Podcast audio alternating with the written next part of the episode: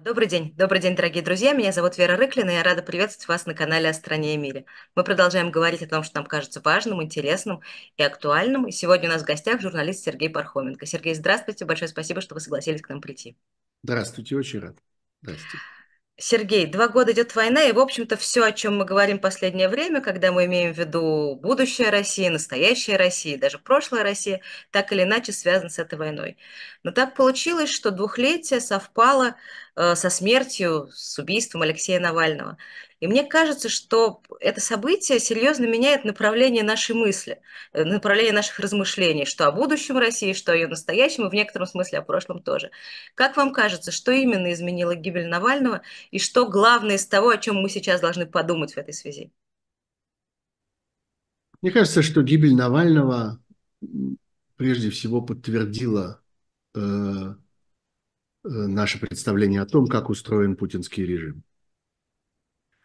И э, наше представление о том, что война – это процесс какого-то колоссального расчеловечивания людей, доведения их до буквально скотского состояния, то, что мы видим на фронте вблизи фронта, что происходит, когда российские войска входят в мирные украинские города, когда они э, убивают население, грабят, мародерствуют, чудовищная жестокость, собственно, на фронте, чудовищная жестокость внутри российской армии, когда офицеры гонят на бессмысленную смерть э, необученных и очень плохо вооруженных, вообще не понимающих, что происходит, мобилизованных, когда уголовники в огромном количестве, завербованные в российскую армию, устанавливают там страшные порядки и буквально терроризируют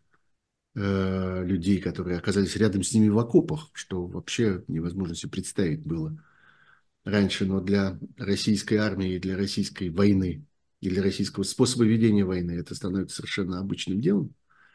Вот то, что произошло с Алексеем Навальным, свидетельствует о том, что не, не, не надо ехать на войну для этого, для того, чтобы потерять человеческий облик то, что произошло, собственно, с его смертью и с тем, что последовало за его смертью, то, что продолжается и сегодня, когда мы с вами записываем этот разговор, Алексей Навальный еще не похоронен. Еще только сегодня появились сведения о том, что, кажется, может быть, удалось договориться там с таким-то кладбищем и таким-то православным храмом. Мы еще не знаем, что будет в ближайшие дни. А, и как это дело будет развиваться и продолжаться, и чем оно кончится. Но э, это убийство, это несомненно убийство. То, что потом произошло с э, телом Навального, с теми издевательствами над семьей, над его матерью, когда они на протяжении нескольких дней вынуждены были выпрашивать это тело, это все достигло каких-то, я бы сказал, античных каких-то масштабов. Кажется, что вот такого рода вещи, такого рода зверства – такого рода свирепость, она описана там в каких-то античных поэмах, когда речь идет о каких-то диких племенах, о каких-то э, доисторических царях, которые вот таким образом вы, вы, вы, так сказать, вымещают свою ярость, свое бешенство в отношении тех, кто посмел им противоречить и тем более встать против них.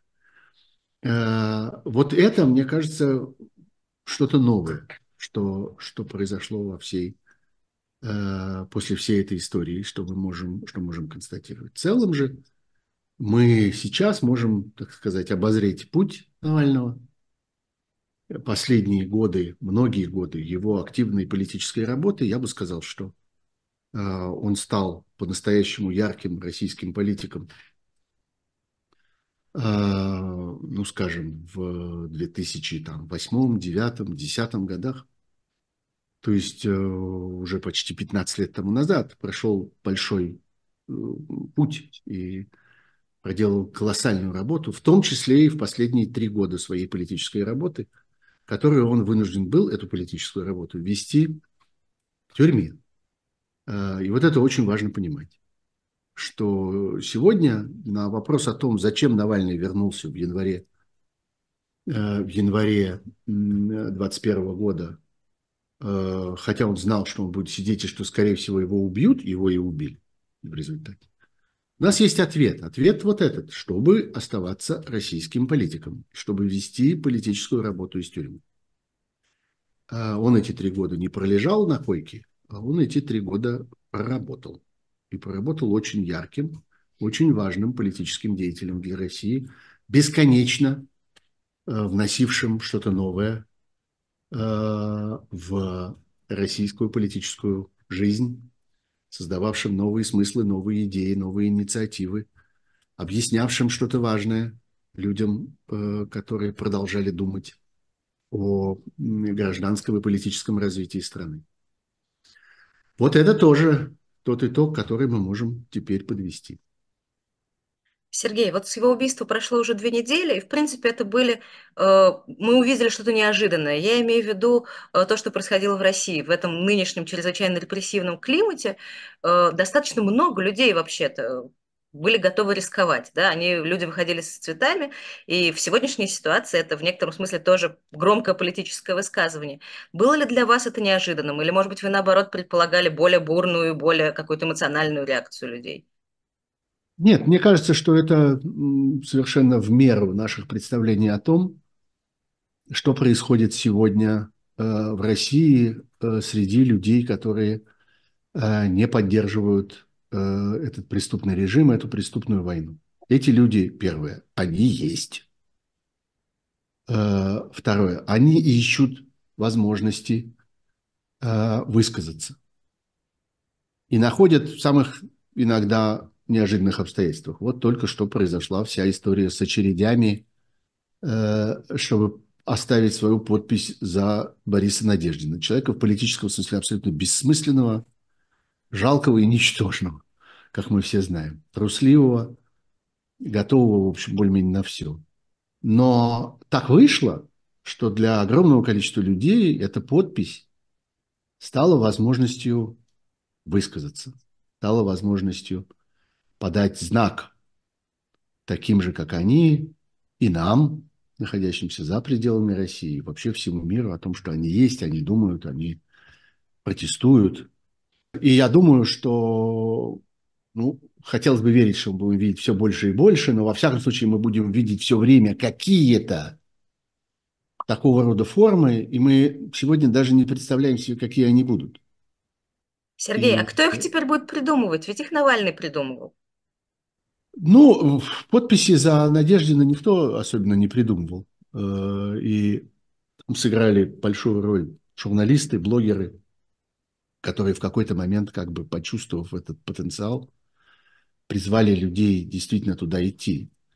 Э, люди будут сами это придумывать. Люди сами много чего могут придумать. И из истории нашей, наших политических событий последних лет – больших э, гражданских акций и так далее, мы видим, что э, эта энергия гражданская, она зарождается в людях, в какой-то момент прорывается наружу и принимает какие-то интересные формы. Иногда это оказываются большие уличные акции, но совсем не только они. И действительно, события последних лет показывают, что э, политическая жизнь гражданская жизнь состоит не из одних только демонстраций не из одних только митингов и шествий. Там есть много разного. И иногда это сложные виды деятельности, иногда это сложные акции, неочевидные, когда люди э, действуют как бы согласованно, но формально не имея никакой, не обязательно иметь для этого какую-то организацию, какое-то политбюро и так далее. Ну, я не знаю, давайте вспомним там историю про синие ведерки, например которая вдруг откуда-то взялась и как-то расцвела, и э, была очень яркой, и в ней было очень много смысла. И этот смысл был всем понятен, против чего люди протестуют таким образом. Или давайте вспомним, как люди в массовых количествах подавали гражданские иски после э, э, фальсифицированных выборов 11 и 12 года. Я, так получилось, имел отношение к одному из таких проектов, он назывался «Все в суд», когда тысячи э, этих исков были поданы, и это была форма протеста. Все прекрасно понимали, что ни один из этих исков не приведет к наказанию виновных в фальсификациях. Это была такая форма протеста. И мы увидим разные формы еще, несомненно. А, и вот эти цветы, почему я, собственно, э, про это заговорил, хотя вы спросили вроде совсем про другое, эти цветы – это тоже такая форма протеста. И люди, которые несут эти цветы, совсем не все эти люди были поклонниками Навального и сторонниками Навального, э, и участниками акций, которые он предлагал. Совсем не все эти люди поддерживали его деятельность своими донатами, совсем не все они Э, вступали в организации, которые он пытался создавать, участвовали в работе штабов. Нет, совсем не все. Многие из них относились к Навальному достаточно критически и, или иногда даже равнодушно. Но теперь для них эти цветы к Соловецкому камню или к камню, который стоит э, возле старого бывшего здания мемориала Каретном переулке, или даже к официозному памятнику э, «Стена скорби» на проспекте Сахарова, или еще куда-нибудь во многих российских городах есть такие места, которые люди как-то рефлекторно в этот момент признают правильными. Вот сейчас надо идти вот сюда, хотя, казалось бы, то, что там написано на этом памятнике, не имеет отношения к Навальному. Э, это такая форма протеста. И это такая форма сообщения друг другу и, в конце концов, самому себе о том, что мы есть, мы существуем, мы продолжаем об этом думать, мы продолжаем, э, мы продолжаем сопротивляться, э, несмотря на все те колоссальные репрессии и запугивание дальнейшими репрессиями, которые в России существуют. Вот смотрите, Сергей, вы сейчас говорите про то, что предполагаете, что в будущем такие акции будут ну, увеличиваться или, по крайней мере, происходить. Но у нас есть недавний опыт э, того, что происходило с протестом после начала войны, да, когда был какой-то всплеск первые месяцы, а потом, благодаря репрессиям, которые проводит власть, или благодаря тому, что люди так или иначе привыкают к обстоятельствам, в которых они живут, в общем-то, антивоенный процесс, по крайней мере, видимый антивоенный процесс, стал постепенно сходить на нет. Э, как вы думаете, в истории с Навальным, какой э, тропой пойдет вот этот вот всколыхнувшийся сейчас маленький, но все-таки какой-то протестный такой процесс? Ну, вы знаете, что э, мы, в общем, довольно хорошо с вами себе представляем, э, как развивается восприятие каких-то острых и даже трагических, каких-то катастрофических новостей. Ну, понятно, что дни идут, и ощущение притупляется. И люди как-то привыкают к этой мысли и живут дальше. Ну, конечно, это так. Ну, конечно, э, человек так устроен, человеческая психика так устроена. В конце концов, человеческий организм так защищается от стресса. Если бы человек продолжал переживать столь же остро, как он переживает в первые минуты, любое несчастье, которое с ним случается или случается на его глазах, или происходит рядом с ним, и все это бы никогда не ослабевало, а так бы человек до конца своих дней бы и нес вот этот все накапливающийся груз этих несчастий, то, наверное, человеческий организм просто бы не выдержал этого. Эволюция распорядилась иначе, и нас, как биологические существа, научила как-то в себе это притуплять. А, так будет и на этот раз. Но война никуда не девается. Война происходит, и репрессии происходят. И люди эти тоже никуда не деваются. И тут важно помнить, э, что вот вы говорите о том, что протест постепенно, э, антивоенный протест постепенно становился все слабее и все менее заметным. Э, но я, в общем, совершенно не согласен с тем, что мы используем здесь какой-то какой-то страдательный залог. Он становился. Можно подумать, что он сам становился. Можно подумать, что вот он как-то действует исключительно в связи с какими-то своими внутренними обстоятельствами. Ну вот я все время про это повторяю в разных аудиториях и отвечаю на разные вопросы, но я считаю это очень важной вещью. Путинский режим держит в России колоссальную армию подавления. Он не только законы принимает, все новые и новые. С каждым днем мы каждую неделю получаем новый закон, предполагающий какие-нибудь кары, какие-нибудь наказания за что-нибудь еще совершенно бессмысленное, за еще какие-нибудь слова, за еще какие-нибудь действия – вот э, сегодня принят закон о о том, что уголовное наказание полагается за рекламу, за поддержку рекламным контрактом независимого медиа.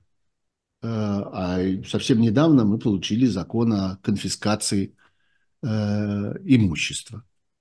Э, любого и всякого по существу у человека, которого этим, это государство назначает своим врагом. Вопрос же ведь не только в законодательстве, вопрос в реальной армии. Это на самом деле не сотни тысяч, как на украинском фронте, а миллионы людей, если иметь в виду разнообразных силовиков. А, полицию, Э, разные спецназы, существующие и ОМОНы в каждом российском регионе, Следственный комитет, систему ФСИН, разные виды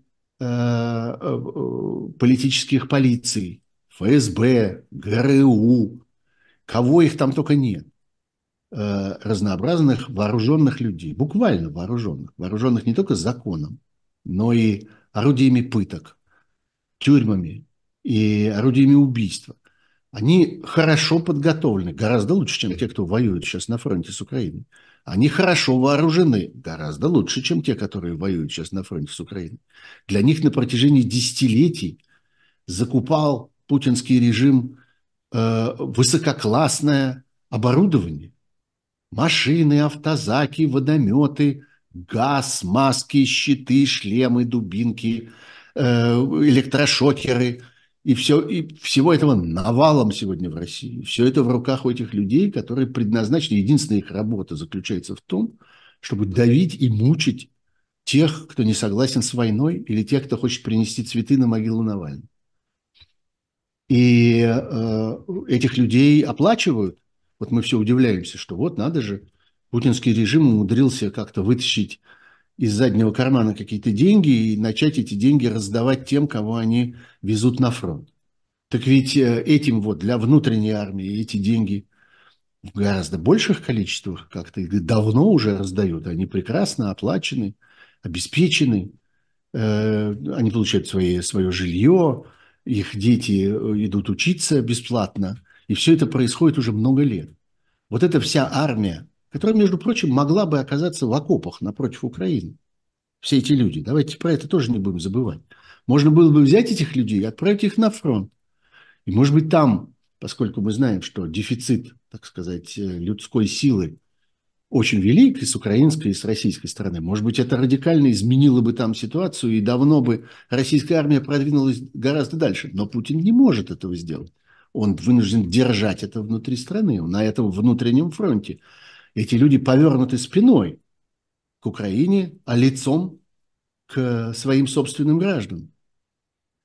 Так что э, давайте будем ценить российский протест, молчаливый российский протест, иногда совсем невидный, иногда кажущийся нам таким маленьким, таким трусливым, таким куда-то попрятанным и так далее.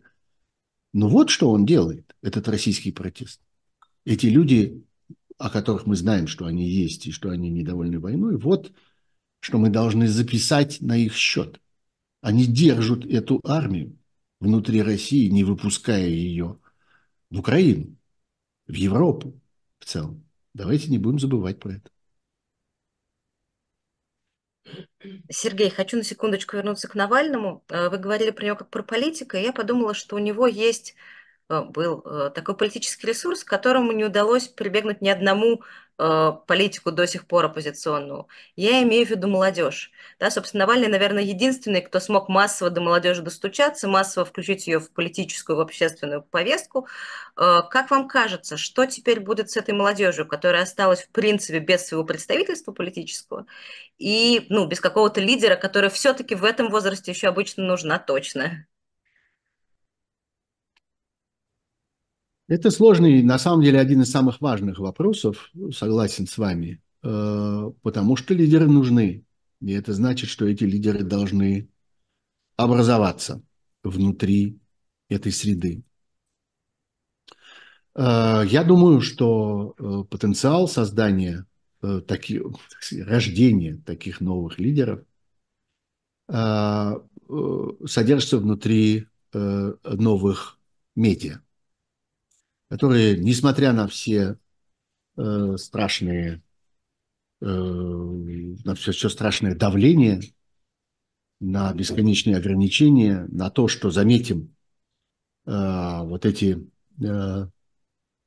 новые, скажем, статьи Уголовного кодекса, новые карательные законы и новые карательные практики, они прежде всего направлены против слов. Не против того, что кто-то что-то сделал. Кто-то куда-то пошел, не знаю, что-то бросил, развернул какое-нибудь знамя или что-нибудь собой перегородил. Нет. Наказывают в основном за слова. За слова и за картинки. Э, разного рода. Это они видят самым страшным. Это значит, против чего эти все репрессии? Против медиа, в конечном итоге, против социальных сетей, против людей, которые высказываются, общаясь между собой, даже, может быть, не в каких-то крупных, не то, что они смотрят какие-нибудь большие каналы или заходят на какие-то крупные популярные сайты. Нет, они общаются между собой э, в Твиттере, не знаю, в WhatsApp, в, в, во ВКонтакте, несмотря на все на, все, на, на всю дискредитацию как бы этой сети. В Телеграме, конечно. В Инстаграме, несмотря на все наши, э, на кажущуюся легкомысленность этой сети, нам все казалось, что он только для красивых картиночек, для кошечек и ноготочков, но на самом деле совсем нет, как выясняется. Вот. Э, вот против этого направлено. И оттуда, конечно, появляются и лидеры. Оттуда появляются люди, которые своим, а, своими словами, своими идеями могут людей во что-то увлечь. Вот мы видели это, между прочим, э, на недавней истории, опять-таки я возвращаюсь к этим очередям, за, э, чтобы оставить свою подпись за Надеждина. Э, кто сыграл важную роль в этом во всем? Ну, прежде всего, э, разного рода медийные личности, всякие блогеры, всякие авторы каких-то каналов, каких-то комментариев, дебатов в Ютьюбе и так далее. Вот откуда оно все, э, не скажу, родилось. Родилось оно, несомненно, в самой среде этих людей, которые потом вышли, но приобрело некоторую форму именно таким образом. И я здесь отметил бы, что Э, роль наших с вами коллег, ведущих всякие э, дебаты и разговоры в интернете, оказалась существенно больше, чем роль тех, кто называет себя профессиональными политиками. Тоже не буду называть никаких имен, чтобы никого не обидеть. Но, в общем, мы понимаем, и они сами понимают, что не они это устроили. Не те, кто все, все это время говорили, что вот мы, профессиональные, так сказать, оппозиционеры и революционеры – мы вот, значит, сейчас тут вам устроим. Нет, это произошло не так. И, на мой взгляд, это очень яркий пример и интересный прецедент. И он совершенно соответствует тенденции. Я думаю, что так и будет. И совершенно не случайно режим прикладывает такие адские усилия тому, чтобы задавить э, именно это, медиа. Хотя, казалось бы, у них есть монополия на телевидении, у них есть бесконечные, бесконечные возможности получать колоссальные многомиллиардные, многотриллионные уже теперь ассигнования на государственную пропаганду. Они выкормили как бы целое стадо этих пропагандистов и гоняют его туда-сюда, э, как им заблагорассудится. И тем не менее, вот эти свободные медиа, которых так немного, которые так слабы, которые так зависимы, которые так уязвимы, которые все постепенно выдавливаются из России, все меньше людей способны внутри России продолжать эту работу, а те, которые продолжают, делают это совершенно героически каждый день рискуют, но именно э, это имеет сегодня значение. Сергей, если мы заговорили про медиа, да и, собственно, про политиков, которые сейчас за границей находятся, как вам кажется, может ли быть точкой сборки какого-то оппозиционного ну, движения или, ну, не движения, а движения души э, для людей, которые осталось в России из-за границы? Да, собственно, ведь э, привлекательность Навального была в том числе и в том, что он такой, как ты. Он живет на соседней улице, он вот из Марьина, он такой же, ну, вот, обычный парень, да? Э, все-таки и наши медиа, те, которые уехали, и политики, которые уехали, они уже на большой дистанции, они уже априори не такие, как ты.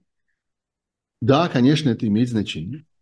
И да, конечно, все усилия путинского режима выдавливать, выгонять э, каждому отдельно дать понять, что как-то выметайся, а если не, не, не успеешь, будут э, совсем уж большие неприятности.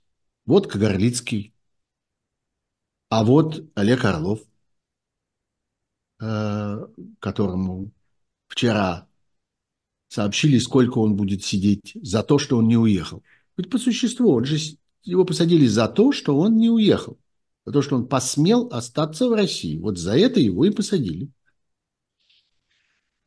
Так что, э, конечно, это им будет иметь значение. Конечно, это очень мощное оружие. И не надо здесь э, как-то пытаться закидывать шапками. Это все, никаких шапок здесь не хватит.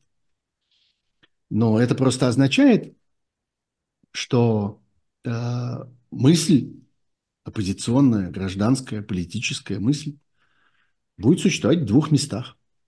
Будет существовать внутри России и вне России. И рано или поздно э, она и вне России тоже оформится.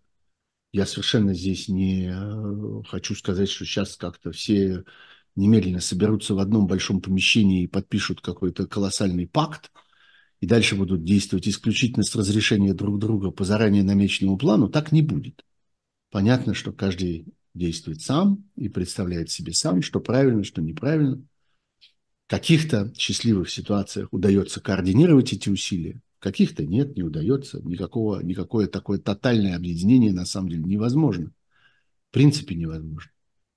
Не в связи с плохим характером этих людей, а потому что оно противоречит самой как бы, идее свободной оппозиции. Вот. Но, тем не менее, э, это будет влиять все больше и больше, и будет формироваться какое-то э, э, ядро, производящее идеи, мысли. Будут появляться новые медиа. Может быть, за счет гибели старых.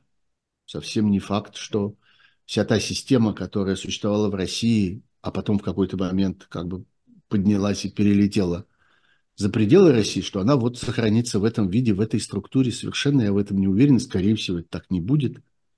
А будет какая-то новая системы этих медиа, новый пейзаж образуется. Но он образуется. Так же ровно, как это было э, после Октябрьского переворота, так же ровно, как это было после Второй мировой войны, когда эти волны иммиграции сначала поднимались как волны, а потом где-то создавали какую-то свою жизнь. Единственное, на что хотелось бы надеяться, на то, что в целом история развивается быстрее. Время течет быстрее. И не потребуется, может быть, многие десятилетия на то, чтобы этот эволюционный процесс произошел. А, вот, так что никаких чудес ждать не следует от этой, э, от жизни этой системы, двух этих систем внутри России и вне России, они связаны друг с другом, они будут перетекать друг в друга. Э, никаких чудес там не будет, а будет эволюция. Постепенная э, эволюция и постепенное накопление сил, мыслей, идей и какого-то смысла в этой работе. Его понятно, что изначально смысла немного. Все вскочили, где-то оказались, и тратят огромные силы на то, чтобы просто уцелеть и как-то как-то продолжить работу. Вот как-то на новом месте нам надо продолжать то, что мы делали раньше. Э, на это уходит огромное количество и энергии, и ресурсов разнообразных, в том числе и денег, просто человеческих сил. Э, но постепенно все это должно начать эволюционировать неизбежно, так как это происходило на прошлых витках, оборотах истории. Это не значит, что все будет происходить точно так же. Тут нет места, так сказать, для такого вульгарного историзма. Все уже однажды было, и вот сейчас будет опять. Нет, нет, не точно так же. Но в целом, принципиально, примерно так должно происходить это все звучит как такая долгосрочная перспектива. Вы сказали, что очень долгосрочно, конечно, очень да, долгосрочно. Вы сказали, что время сейчас идет быстрее. Я вспомнила, что когда только началась война, мы все время это друг другу как мантру повторяли, что сейчас время идет быстрее, все быстро закончится. Война идет уже два года, а Великая Отечественная шла там четыре с хвостом, да, уже половину фактически. И кажется, она не собирается заканчивать. А, я хотела вот еще о чем вас спросить. Э, вы сказали про э, Запад, э, про те силы, которые оказались за рубежом. Сейчас много говорят про то, что Юлия Навальная может стать какой-то объединяющей фигурой. Как вы смотрите на эту перспективу? Возможно ли это?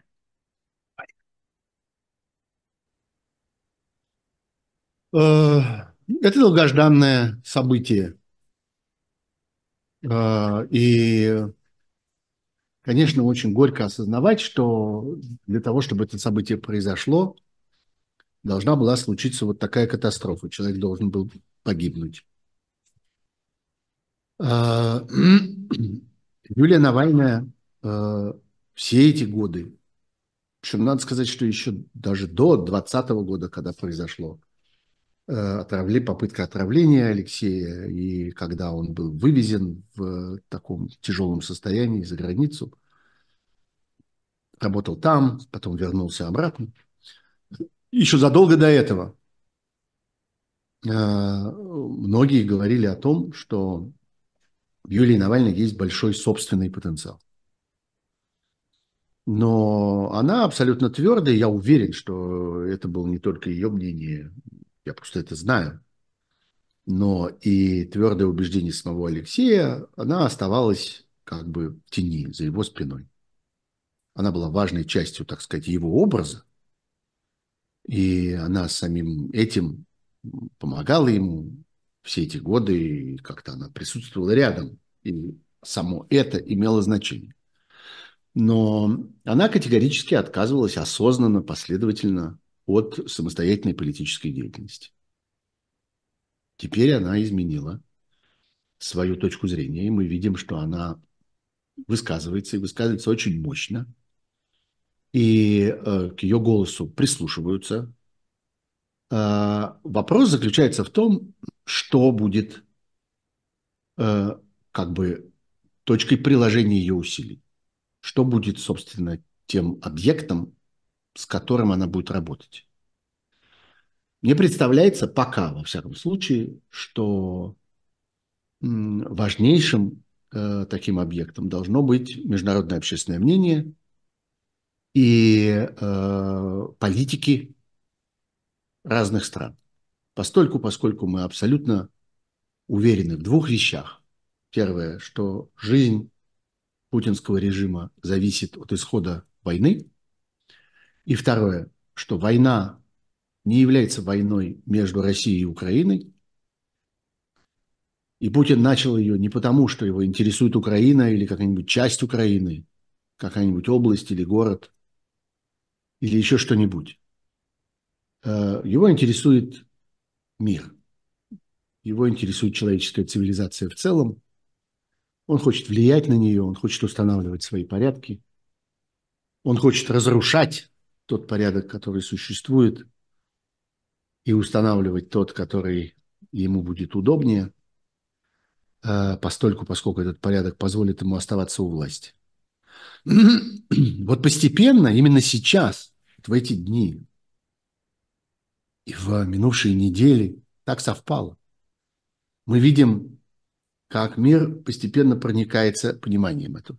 Пониманием того, что это война между варварством и цивилизацией в целом, а не между одной страной России и одной страной Украины. И, по всей видимости, цивилизованному миру невозможно будет уклониться или откупиться от участия. В этих обстоятельствах голос человека, хорошо понимающего, что происходит в России, как устроена Россия, как действует Россия, чего хочет Россия, чего хотят люди, захватившие власть в России. Этот голос очень важен.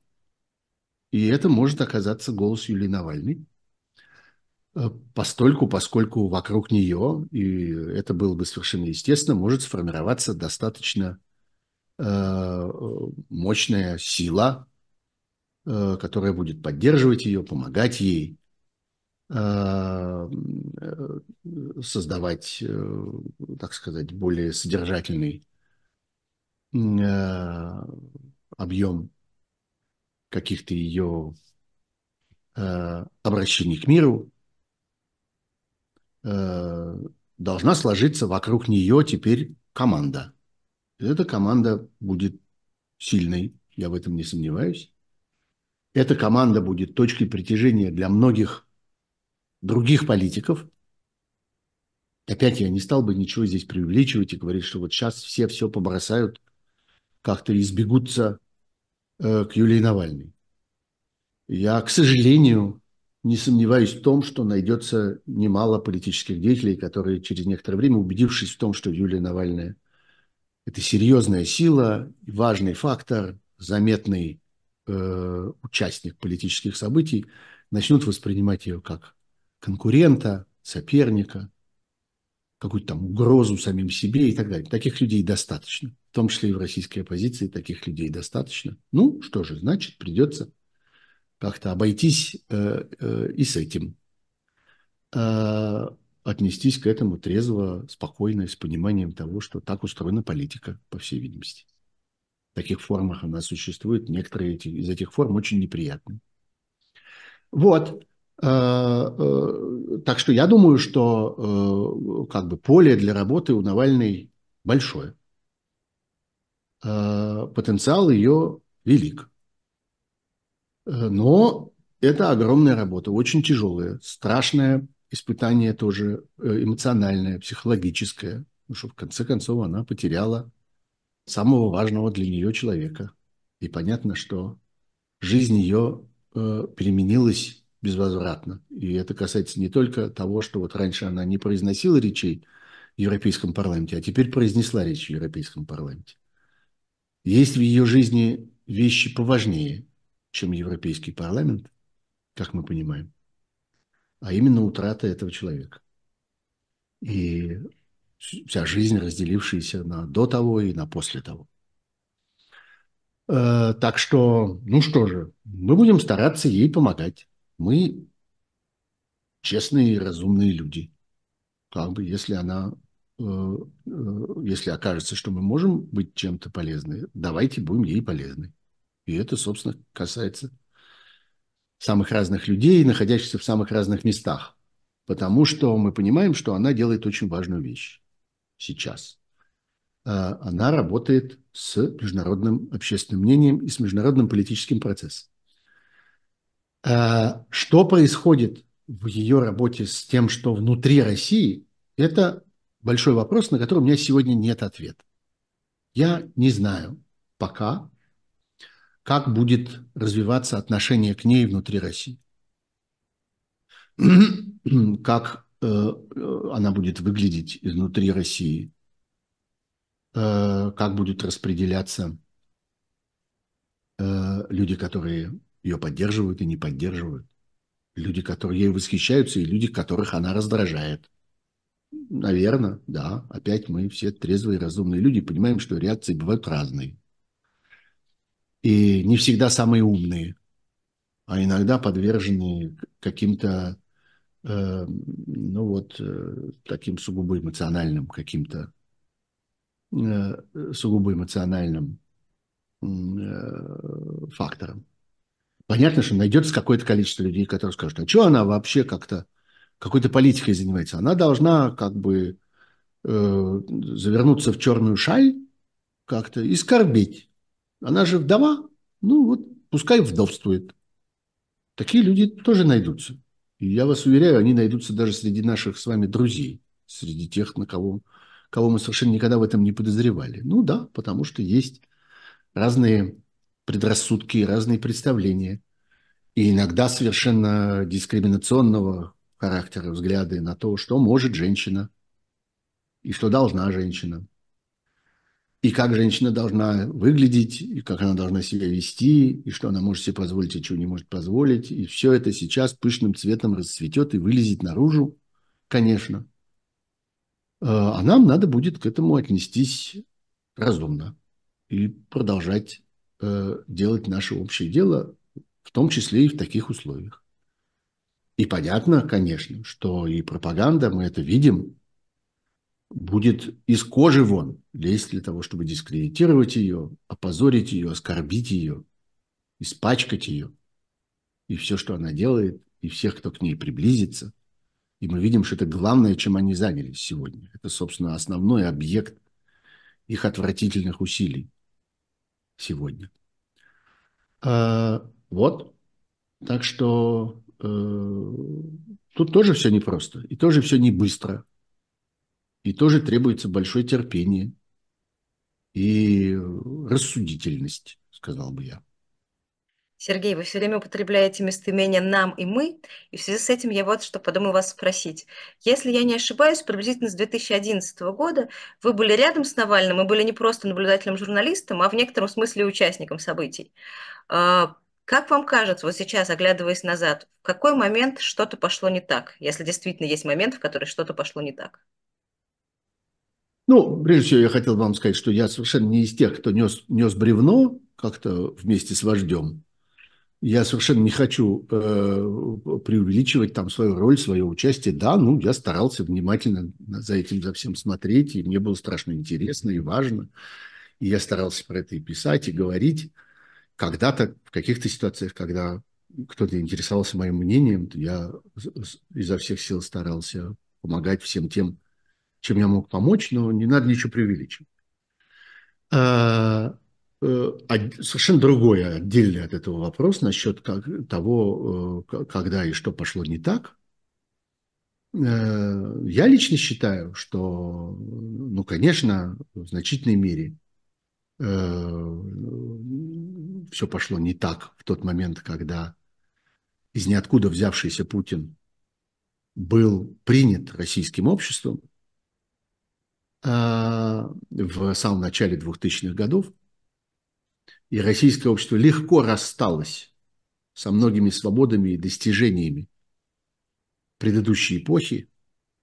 Принято почему-то в этом обвинять Ельцина и его ближайшее окружение, но не Ельцин и не его окружение проголосовали за э, Путина на его первых выборах а, сначала парламентских, потом президентских, тогда, когда еще можно было голосовать совершенно по-другому. И когда выборы существовали.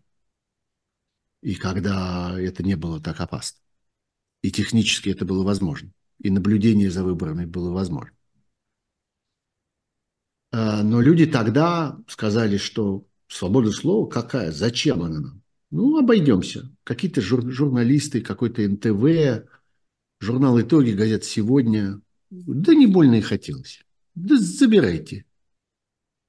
И забрали. Много чего забрали, много чего обменяли на комфортное потребление, на рост доходов. А когда с, низ, с низкой, так сказать, базы начинается, то это очень все чувствительно. О, смотри, у нас уже появилась доме стиральная машина. О, мы уже покупаем продукты в другом магазине. Не в дешевом, а подороже. О, мы уже едем в Турцию в отпуск, и мы уже э, можем лечить зубы э, э, в клинике получше. Вот на это, собственно, и обменяли. Вот в значительной мере, конечно, многое пошло не так именно тогда. Важнейшим моментом был 2008 год, Э, и момент, когда Путину удалось навязать схему с преемником и таким образом остаться у власти, э, принято смеяться над комитетом 2008. Помните, была такая, была такая гражданская, так сказать, такая гражданская инициатива. Я тоже принимал в ней участие. Вместе там, скажем, с Борисом Немцовым э, и с целым рядом других достойных людей. Э, которые говорили, что вот в 2008 году, почему комитет 2008? Потому что в 2008 году очень многое решится. И важно, что в 2008 году произошли выборы. Реально выборы, а не опять преемник, опять наследник, какой-то там дофин и всякое такое. Э, ну вот, э, российское общество легко согласилось подвергнуться этим манипуляциям.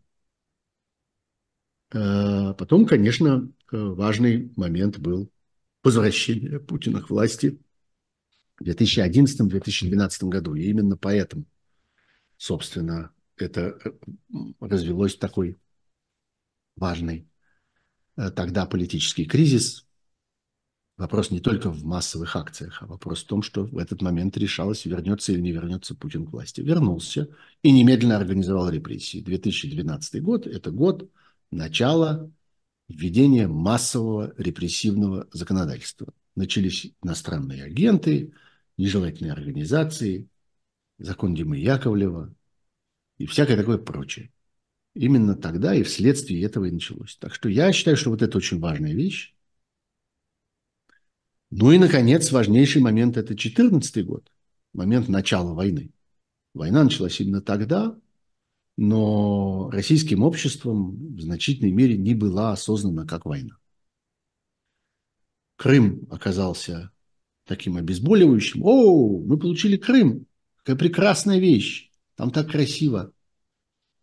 Э, как здорово им обладать. А на самом деле это и была война.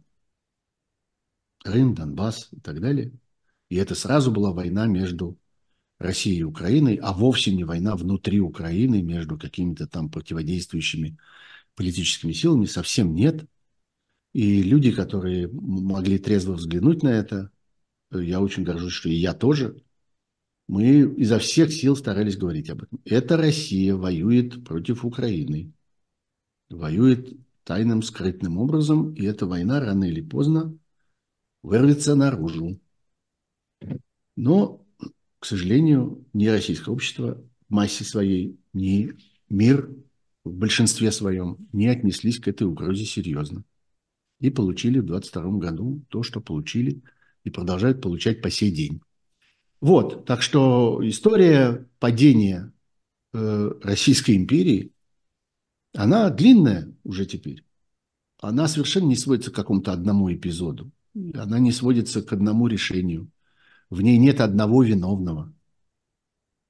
Э, э, и просто нечестными являются любые попытки сказать, ну, мне-то все давно было понятно, я вот как только вот это увидел, я как-то все и понял. Нет, ничего вы не поняли. Э, это только оглядываясь назад можно это, можно это таким образом оценивать. Но Э, какие-то ключевые кризисные моменты были, и они были видны. Вот 2008 год, например, который просто как-то многие пропустили, а между тем это очень важный поворотный пункт. Ну вот. Сергей, спасибо вам большое за этот разговор. У меня осталось два вопроса, они скорее такие личные. Э, скажите, пожалуйста, вот сейчас, когда прошло два года войны, когда уже умер Навальный, был убит Навальный, чего вы еще боитесь? Ну, конечно, я, как всякий э, нормальный человек, боюсь, что российский диктатор, продемонстрировавший свое безумие в разных обстоятельствах, в своем безумии дойдет до применения ядерного оружия. Это у нас еще впереди, по всей вероятности. Опасность это очень велика. Э, и, конечно, я боюсь этого. Э, потому что где бы ты ни находился, и как бы ты ни, ни готовился к этому морально, приготовиться к этому технически невозможно. Нельзя зарыться под землю и запастись питьевой водой в достаточном количестве. Это так не работает. Понятно, что человеку, вообще людям, человечеству нужно этого бояться, осознавать эту опасность и все-таки пытаться ей противодействовать. Вот так что этого я, конечно, боюсь. На что я, вы надеетесь? Я надеюсь на то, что, что мир все-таки осознает эту опасность как реальную и сумеет создать сопротивление, вопреки, надо сказать, огромному количеству естественных факторов, которые мешают этому сопротивлению. Ну да, люди не хотят втягиваться, не хотят ввязываться. Люди по всему миру. Чем дальше они живут, тем меньше им хочется осознавать эту проблему как свою. Менять свою жизнь в связи с этим. Обменивать какие-то удобства, на это, на, на сопротивление. И люди это ясно заявляют своим политикам. И э, самые лучшие, самые умные, самые дальновидные политики вынуждены все время это видеть это помнить, что нам избиратель не велит этого. Мы вынуждены идти против воли нашего избирателя. А, и вот только сейчас, последние недели, мы про это уже говорили, последние недели мы видим следы какого-то постепенного осознания, когда в том числе и политики европейские начали говорить своим избирателям, что «э, э, э, все довольно серьезно. Вы чего думали, что мы можем просто как-то старые ржавые советские танки, которые у нас где-то там э, пылились на складах, можем их вот отдать в Украину и посчитать, что как-то вот их хватит. Вот они пускай там и воюют. Не, нет, так не будет. Я надеюсь на то, что человеческий разум все-таки возобладает и сопротивление будет организовано. И, например, первое, что важно сделать, например, будут реально применены, обеспечены, реализованы санкции, которые, которых уже огромное количество было там назначено, расписано, объявлено, но только они не работают. Проблема не в том, что они сами по себе не хороши, а проблема в том, что они не работают. И у Путина по-прежнему много денег, и он эти деньги может употреблять на своей армии, на одну, которая воюет в Украине, а другую, которая воюет внутри страны. За счет чего? За счет того, что он чувствует себя спокойно в смысле своих денежных запасов. Вот с этим нужно справляться как можно быстрее, и это нужно осознавать прямо сейчас. Сергей, спасибо вам огромное. Давайте надеяться действительно, что мир как-то мобилизуется и будет бороться со злом как-то более активно. Спасибо вам еще раз. Спасибо. Очень приятно было с вами разговаривать. До новых встреч. Всего хорошего. Счастливо.